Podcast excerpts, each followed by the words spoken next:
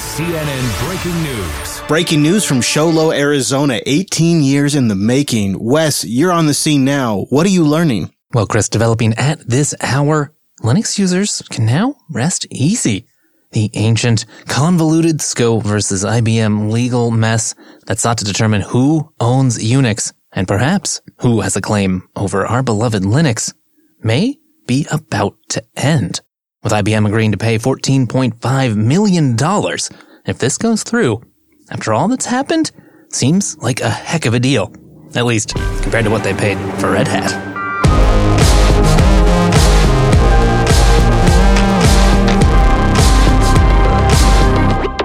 Hello, friends, and welcome back to your weekly Linux talk show. My name is Chris. My name is Wes. Hello, Wes, and say hi to Brent, too. Hello, hello. Hello, Brent. This episode is brought to you by Cloud Guru, the leader in learning for cloud, Linux, and other modern tech skills. Hundreds of courses, thousands of hands on labs. Get certified, get hired, get learning at cloudguru.com. Coming up on the show today, sometimes things just don't go as planned. Today, we'll talk about a back door we had to build into the studio that we set up after our WireGuard server went down. It's a remote rescue, and one of our favorite open source tools is going to save the day.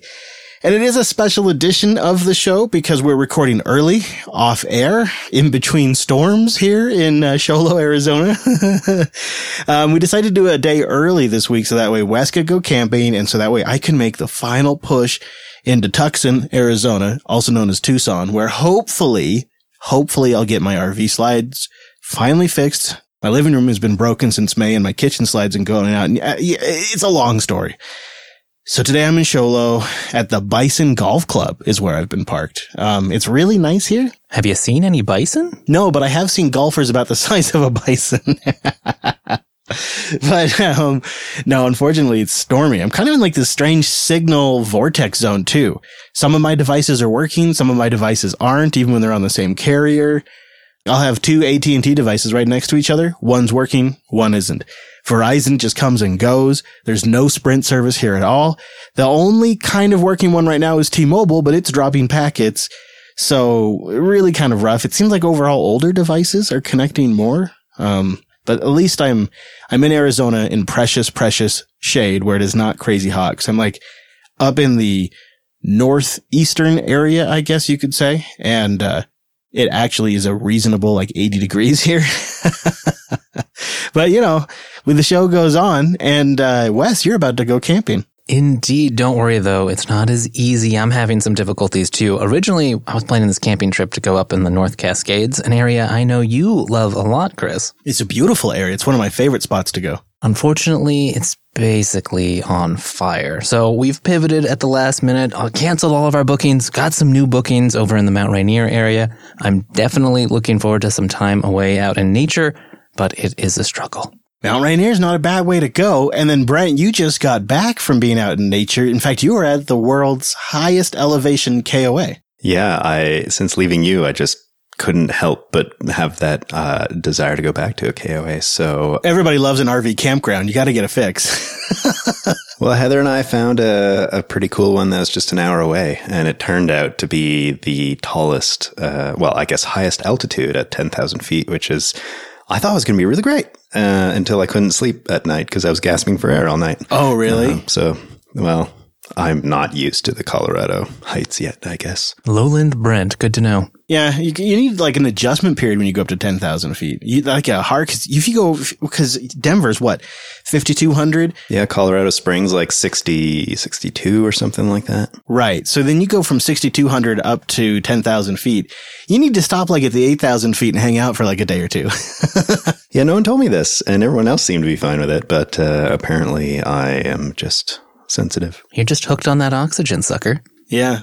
Just spend years smoking and then your lung capacity is normalized to be reduced and you're fine, you know? Oh, that's the ticket. Anyways, we had a campfire, which uh, I never thought, but also suffers from like lack of air. So that's, it was a little harder to get going than normal. But it was a, it was a great fun experience. Would totally recommend it. It was in a place called Cripple Creek, if anyone's looking for it. Great. I, I have kind of learned a little bit about the difficulty in moving high volumes of air just when it comes to vehicle cooling, like when you're climbing passes and stuff, the vehicle has to work harder to move air across the radiator and that kind of stuff. So it's a serious deal.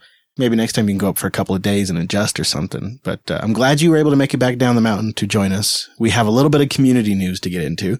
Not a ton, but one of our favorite tools out there, Ventoy, has a nice little update starting with version 1.0.36 it has a web-based user interface. Hmm. Yeah, Ventoy is already pretty darn amazing, especially if, like us, you want to try the latest and greatest distros as soon as they come out, or maybe you're just a distro humper by trade and you love having a thumb drive of Clonezilla and Rescue disks, but you don't want to have to keep overwriting that disk all the time. Ventoy is the tool for you. You just plug it in, you run their little script on it, and you've got it going. But you have to be a little more comfortable with the command line and that's where this new web GUI comes in. Yeah, a web UI. At first I was like, why? Because they already have a standard graphical, they have a command line. But then I thought, you know, actually, I could see this being useful on a headless system. Maybe you want to be able to produce these Ventoy installs. Like, for example, our, our studio server, which is down at the moment. We'll get to that more in a moment. I store all the ISO images we use centrally on there. So you could see maybe kicking off a process like this from the NAS that already has all your ISO images too, and then you copy them over to the new Ventoy creation. Anything that saves me a trip to the garage, I will take. it looks like they're just including that new Ventoy script. You just run ventoyweb.sh, fires up a web server on local port 24680, and then you just point your web browser over to it. Easy peasy. Something we'll play with probably when I get back, but I wanted to mention in the meantime, uh, there has been a new website launched by the GNOME project designed to highlight GNOME apps. It features a curated overview all built in the GNOME philosophy. So applications that really sort of embrace the GNOME design. It looks like a pretty good list. Yeah, Sophie Herold announced today that apps.gnome.org is coming online. They hope that with Apps for GNOME, it will increase participation in the different apps and projects, lower the barrier for getting involved with the GNOME project, and it's just one place to host up-to-date information on GNOME applications and some stuff that might not fit over at FlatHub. I'll be honest, when I saw this, my first reaction was like, well, why is the GNOME project making a competitor to FlatHub? Like, do we need two application directories?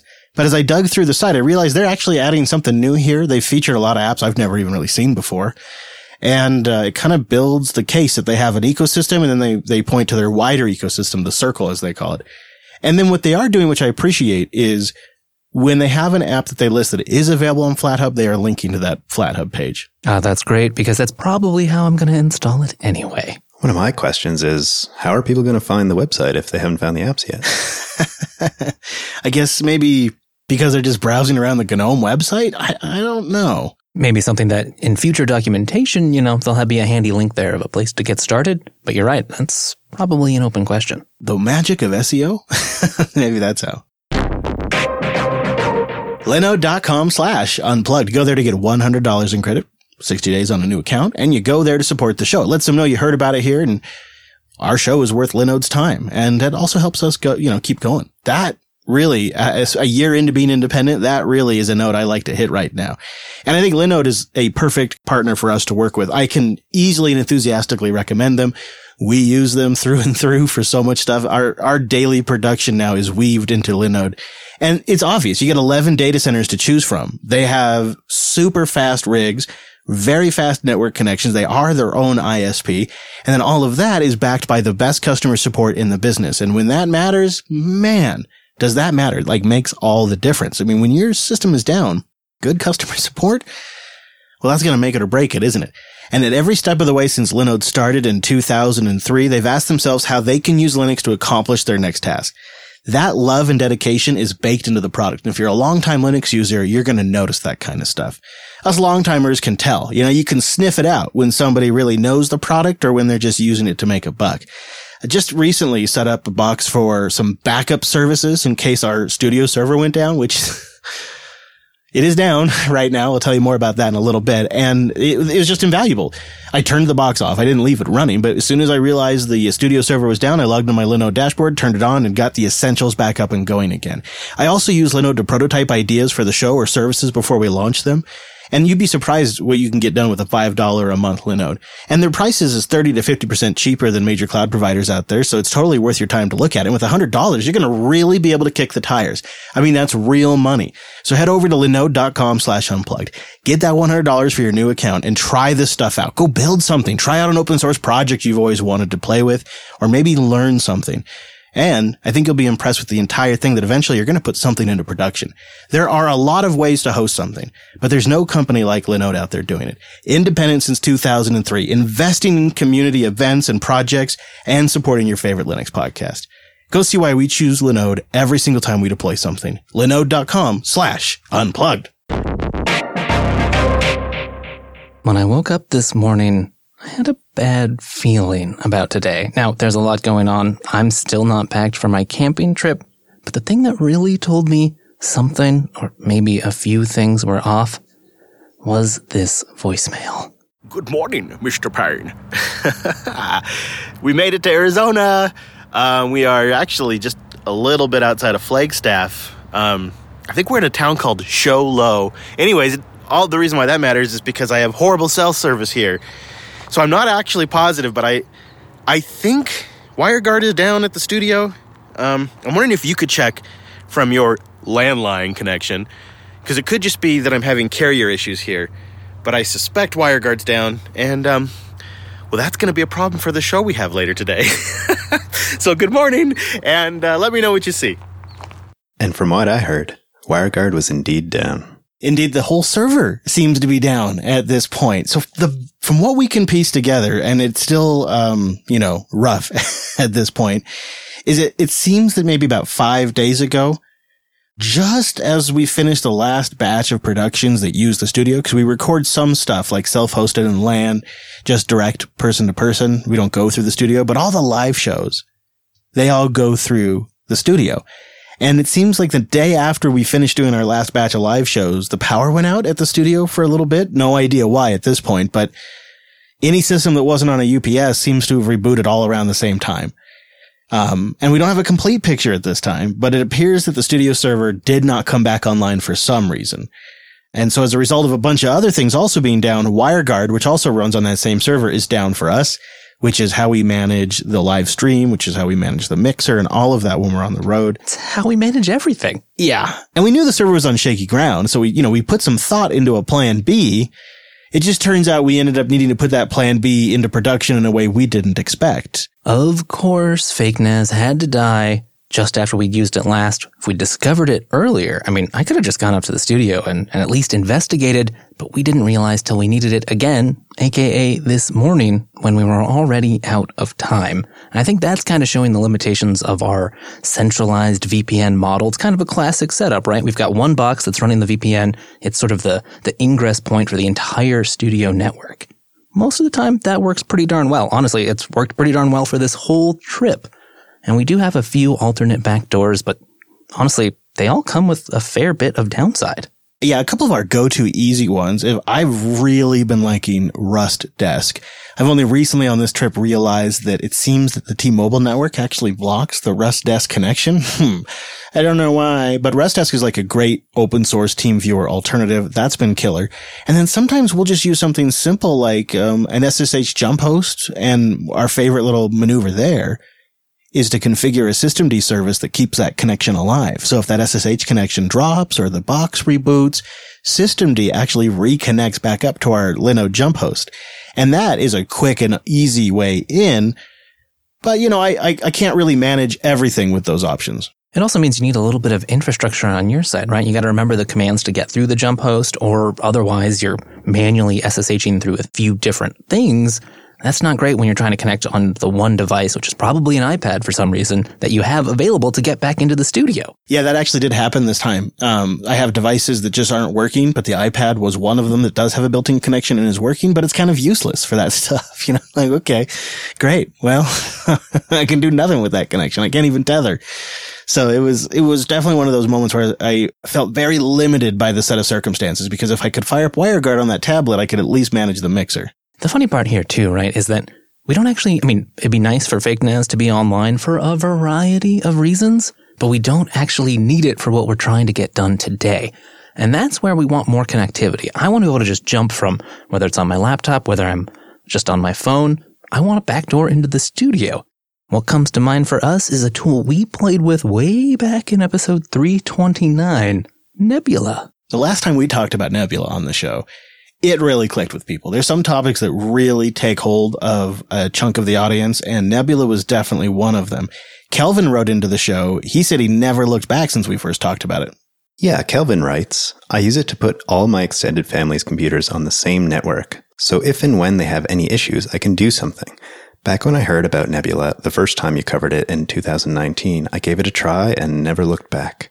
I mostly use it for support, but occasionally we copy files back and forth, like photos shot in RAW or duplicity backups. Performance wise, I doubt I pushed any boundaries, but no interactions feel slow beyond the initial connection. I don't think there were any usable phone apps back when I first installed it, but they do exist now. It's been rock solid ever since. That said, there are some issues you might run into. Not sure if it has built in systemd integration yet, but writing a systemd unit file was simple enough. I also had one oopsie moment when the certificate I generated expired before I could update it. Those issues aside, Nebula single handedly enabled me switching a whole house load to Linux because they could always bother me and I could help remotely. I mean, the simplicity of having everything on one virtual LAN, even just for friends and family is powerful. It's just so straightforward. It's really simple. But then you imagine tying in multiple data centers together or multiple facilities, like maybe the RV, the studio, and a machine at Wes's house. And you could really start to see how Nebula can be powerful. And it has some built-in firewall stuff inside Nebula as well. Yeah, that's one of the things that really stood out to me was you could have multiple use cases. And I mean, Chris, you've got a whole mobile house that you, you know, might want to have access to whenever you want. I've got machines over here. We've got a whole bunch of studio machines and things running on Linode. And it can just be complicated, right? We haven't integrated all of those things into a cohesive network right now, especially not with WireGuard because, well, we need a lot of different tunnels set up. There are some WireGuard mesh solutions, but Nebula, it was designed with that exact use case in mind. Yeah. And one of the other things I think you and I both really like about Nebula is it brings together a lot of existing concepts and technologies, you know, existing encryption standards, security groups, certificates, tunneling. It brings each one of those individual pieces together in a way that hasn't really been packaged up before.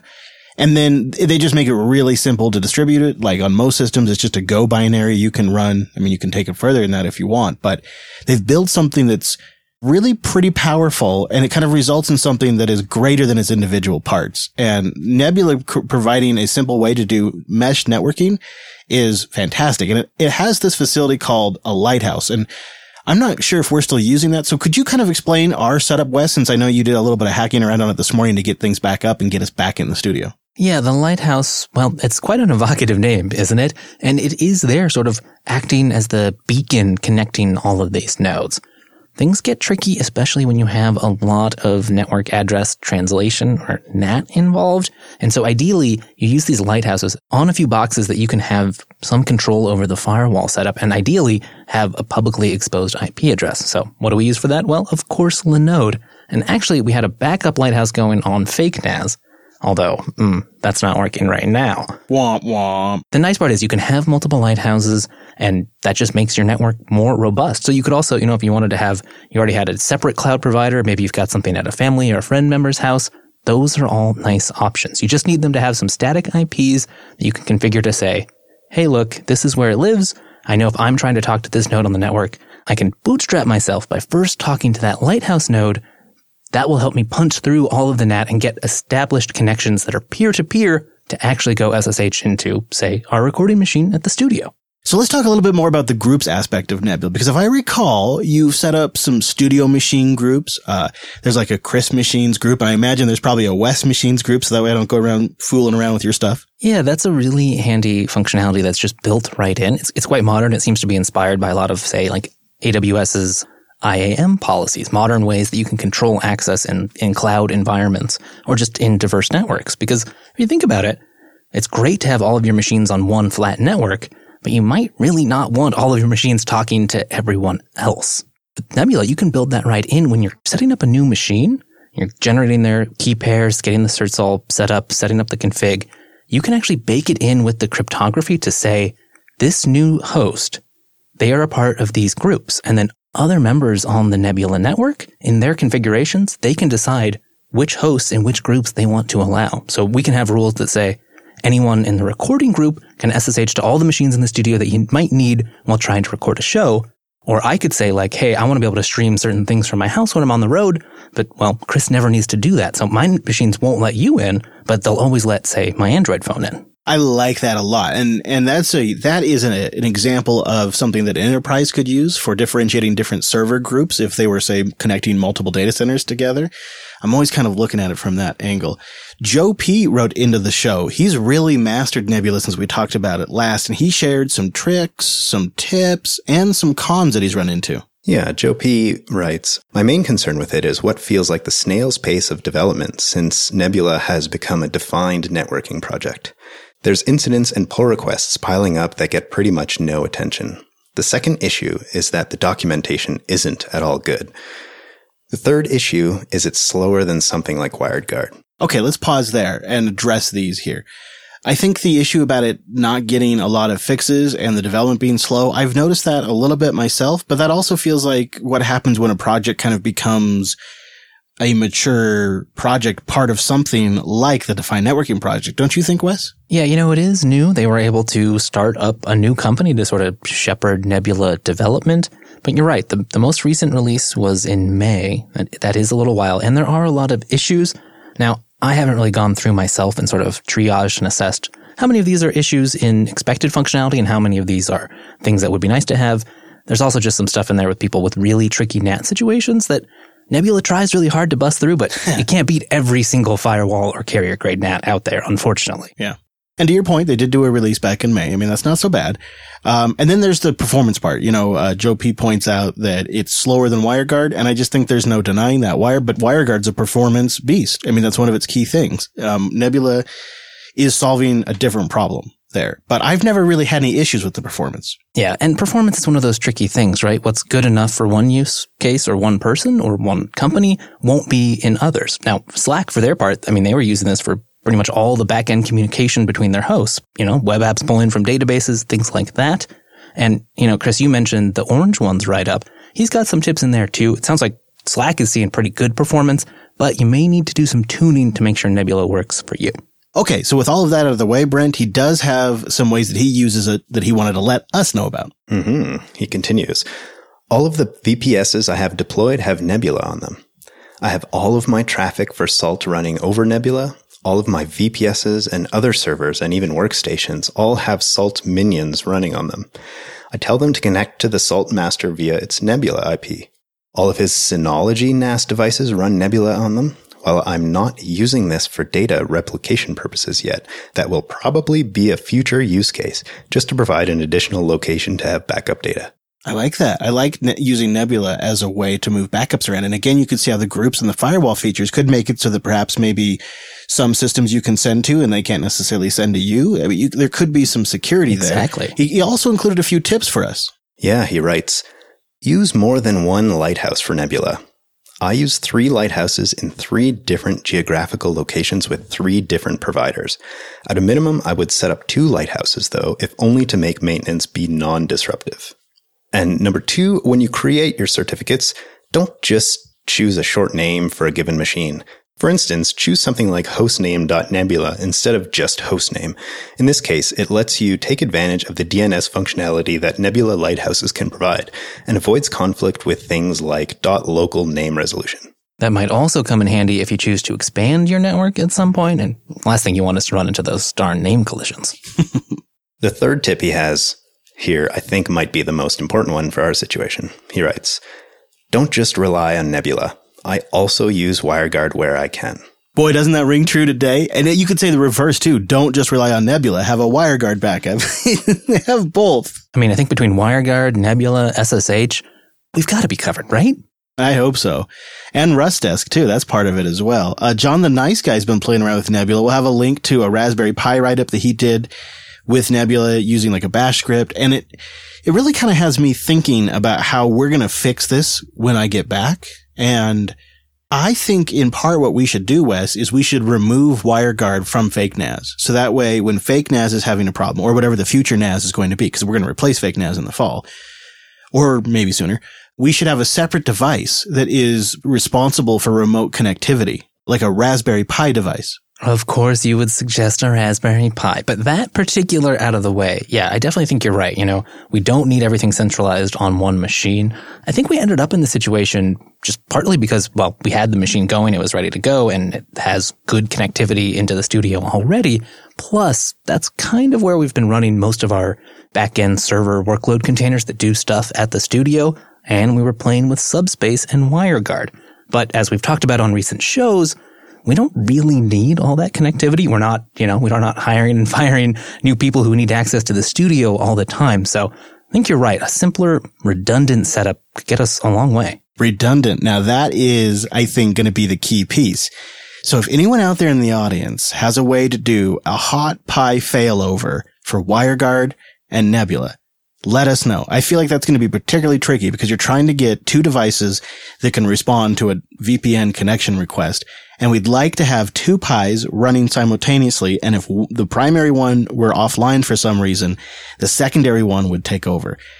I'm not really sure how we would pull this off, but I'm going to start noodling that on the drive around, you know, to Tucson and back home again. So if you've got any ideas, linuxunplugged.com slash contact and let me know. Woo! It is a mess in here, let me tell you. Now that Brent's gone, nobody's doing the dishes. hey, I cleaned out the fridge. that's true. That's true. We did. You should actually be really impressed, Brent. We we we really cleaned out the fridge because we wanted to reduce weight on the slide. So it's like a bare bones fridge, but now stuff flies around more that we're going down the road. so you open the fridge and stuff comes shooting out. Uh, it's bad. It's bad. But uh, that's we'll clean up. We'll clean that up another time. What I wanted to let you know about in the housekeeping is Gardiner Bryant has released a video of his time at System 76, and it's a little taste of what we saw. So we're going to put a link to that in the show notes. Also, Linode did an interview with me. We'll put a link to that in the show notes. We talked about Jupiter Broadcasting. We talked about going independent, hitting the one year mark, and being in Denver. So check that out. They were both pretty great. We'd also love to have you write in, give us show ideas, feedback, all that kind of stuff at linuxunplugged.com slash contact. And if you like a more real-time ongoing conversation, jupiterbroadcasting.com slash telegram. Get in our telegram group. And then there's the like really high touch. That's the mumble room. Not only does it run during our show, but it's every single Sunday they're going in there with the virtual lug, having themselves a Linux beat up that you can attend.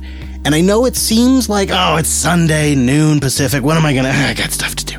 Trust me, we are social creatures. Even those of us who are introverts, this stuff is actually really good for us. So go get the Mumble info, linuxunplug.com slash mumble, and go hang out with some like-minded Linux geeks. And then last but not least, we do have show art stickers up at jupitergarage.com now. If you'd like to get a sticker for a device or a laptop, you know, I don't know what you got. Maybe you want to put it on a sword. Maybe you're a ninja. I don't know, but I got stickers for you at jupitergarage.com in various sizes. Well, now that it looks a little more ship shape in here, I think we've got time for a pick. It's been a minute though. That's why we've got something special this week. Enter Psst, a fast Spotify client with a native GUI, no Electron involved, and yes, Chris, it's built in Rust.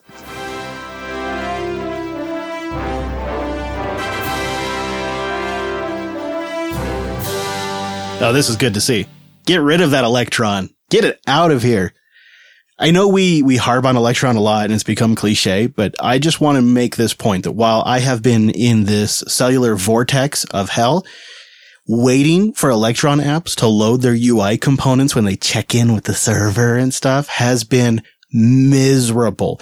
Electron is worse on a slow internet connection. So not only do I have all the bloat on my machine, but then I have like this web app that's like connecting to a remote server and getting elements that just take forever to load. So psst, looks great. A multi-platform Spotify client written in Rust. No Electron. Heck yes. It's got limited Linux testing so far, so go give it a try and let the developer know how it's working. We'll have a link in the show notes for that. Hey guys, what's the name of the app again? Psst. That's PSST for you listeners out there. Right. It's always easy just to go to linuxunplug.com slash 421. I want to say thank you to a cloud guru. You can find them on social media. Pretty much anywhere that's a social media site, just go to slash a cloud guru, like the Twitters or the YouTubes. It's just slash a cloud guru. It's real easy. If you do that Twitter thing, you can follow this here show at Linux Unplugged. I'm over there at ChrisLAS. What about you, Brent? Are you on the Twitter? I am. That's at Brent Gervais.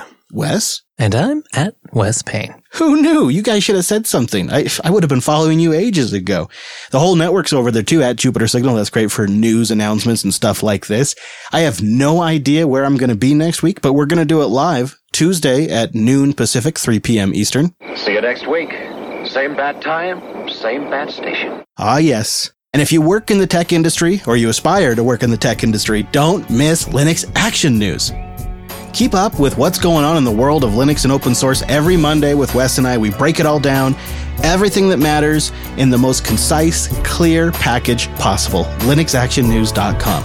And then keep the Linux rolling with Linux Tuesdays. Join us live or subscribe at linuxunplug.com slash subscribe. Links to everything we talked about today, how to contact us, our Mumble server, our Matrix server, and a whole lot more is all over at that website. Remember what it was? Yeah, that's right, linuxunplug.com. Thanks so much for joining us. See you back here next Tuesday!